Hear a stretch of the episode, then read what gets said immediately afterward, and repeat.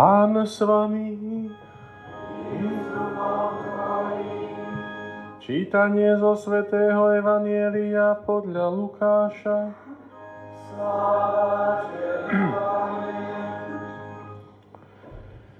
Ježiš s dvanáctimi zostúpil dolu a zastal na rovine i veľký zástup jeho učeníkov a veľké množstvo ľudu z celej Judei z Jeruzalema aj z Týrského a Sidonského pobrežia.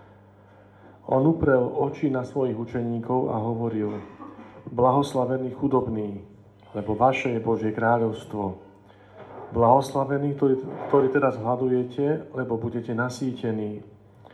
Blahoslavení, ktorí teraz plačete, lebo sa budete smiať. Blahoslavení budete, keď vás budú ľudia nenávidieť, keď vás vylúčia spomedzi seba, potupia a ako zlo zavrhnú vaše meno pre syna človeka. Radujte sa v ten deň a jasajte, lebo máte veľkú odmenu v nebi. Veď to isté robili ich otcovia prorokom. Ale beda vám, boháči, lebo už máte svoju útechu. Beda vám, čo ste teraz nasýtení, lebo budete hľadovať. Beda vám, čo sa teraz smejete, lebo budete žialiť a plakať.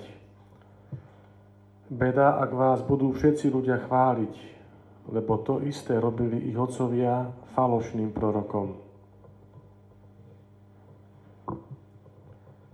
Počuli sme slovo pánovo.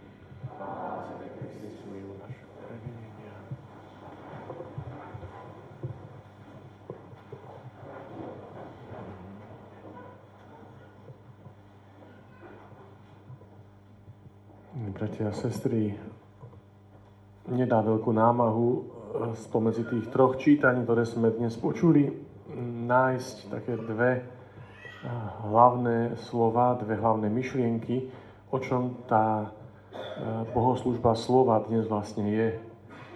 Možno sú to dve slova, ktoré stoja v protiklade. V duchu dnešného Evanília hovoríme o blahoslavenstvách, o tých ľuďoch, ktorí sú blahoslavení a na druhej strane sú ľudia, ktorí, ktorým je beda. Nie, nie tí, ktorí sú zlorečení, ale ktorým Ježiš hovorí beda vám. Aj e, v čítaní z proroka Jeremiáša sme mohli vidieť človeka, e, ktorý je zlorečený a človeka, ktorý je, je blahoslavený. Človek, ktorý sa spolieha na človeka, iba na človeka, o tom hovorí Jeremiáš, že je zlorečený, pretože sa jeho srdce vzdialuje od pána. Ale človek, ktorý dúfa v pána, ktorý, je, ktorý v pánovi, v Bohu vidí svoju oporu, je ako strom zasadený pri vode. Napriek tomu, že je všade sucho a že, že páli slnko, tento strom, ktorý, ktorý je pri vode a ktorého korene siahajú až k vode, je stále zelený a prináša ovocie. A to je obraz toho človeka, ktorý je požehnaný. Asi každý z nás by chcel byť e, človekom, ktorý je blahoslavený, ktorý je požehnaný. A predsa to nie je také jednoduché, aspoň sa to tak zdá, pretože Blahoslavení sú tí, ktorí sú chudobní, blahoslavení sú tí, ktorí sú hladní, ktorí sú smední, ktorí plačú, ktorých ľudia nenávidia, ktorých vylúčia spomedzi seba a potupia a tak ďalej. To všetko nie sú veci, ktoré by boli veľmi príťažlivé. Sú to veci, okolnosti života, ktorým sa snažíme vyhnúť. A predsa Ježiš hovorí, práve títo sú blahoslavení a boháči, tí, ktorým je dobré, ktorí sú nasýtení, usmiatí, ktorých všetci ľudia chvália, ktorí majú možno moc. O tých Ježiš hovorí, že im je beda, pretože už majú svoju útechu. Možno to v teórii vieme pomerne dobre, kam by sme chceli patriť, a predsa to nie je také jednoduché, aby sme to blahoslavenstvo, tie blahoslavenstvá, žili e, tak naplno, pretože nikto z nás netúži po neúspechu, po chudobe, po nejakom súžení alebo prenasledovaní. Ale čo to vlastne znamená, že blahoslavený chudobný a beda vám boháči? Pretože jedni sa spoliehajú na Boha a druhí sa spoliehajú len na seba. Jedni vidia svoje bohatstvo v tom, že sú blízko Bohu, že sú blízko pánovi a druhí sa starajú len o svoje majetky, len o to pozemské. Mári, je to naozaj tak, že by sme mali zabudnúť na svoje povinnosti tu na zemi, že by sme sa nemali o nič starať, že by sme sa mali spoliehať výlučne na to, že Boh sa postará o všetko a my si založíme ruky a budeme čakať, čo Boh urobí a ako to urobí. Asi by sme to chápali veľmi, veľmi zle, keby sme to takto chceli chápať.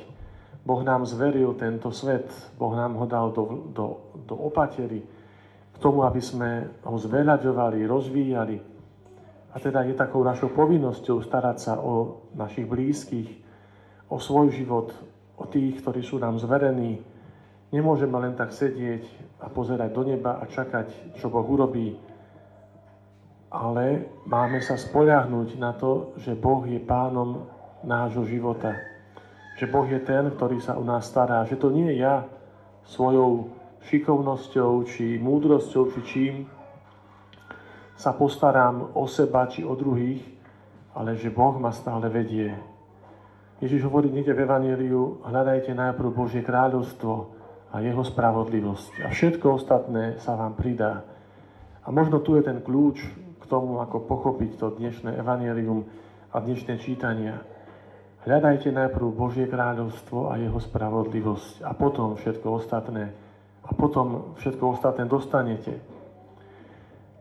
Možno sa tu, sa tu máme spýtať, a čo vlastne v svojom živote hľadám, o čo mi, mi vlastne ide v mojom živote.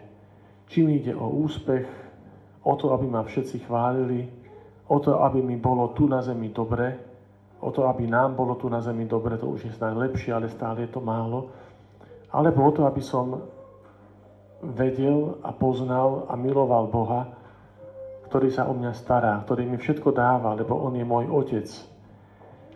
Ako naozaj sa často staráme o všetko možné, ale nie o Božie kráľovstvo. To je možno tá výčitka z dnešného Evanielia.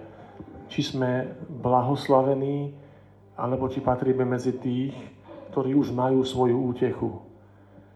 Medzi tých, ktorí sú teraz nasýtení a usmiatí, lebo sa staráme sami o seba a nie o Boha. To, že sme tu v kostole dnes, dnes ráno, v tento, v tento pánov deň, znamená, že s Pánom Bohom počítame.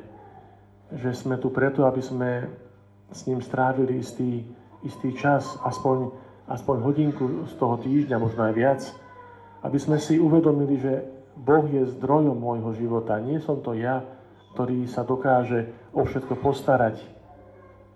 V druhom čítaní sme, sme videli svätého apoštola Pavla, ktorý píše, e, ktorý píše do Korintu, a hovorí, ako to, že niektorí z vás hovoria, že nie je zmrtvých stania.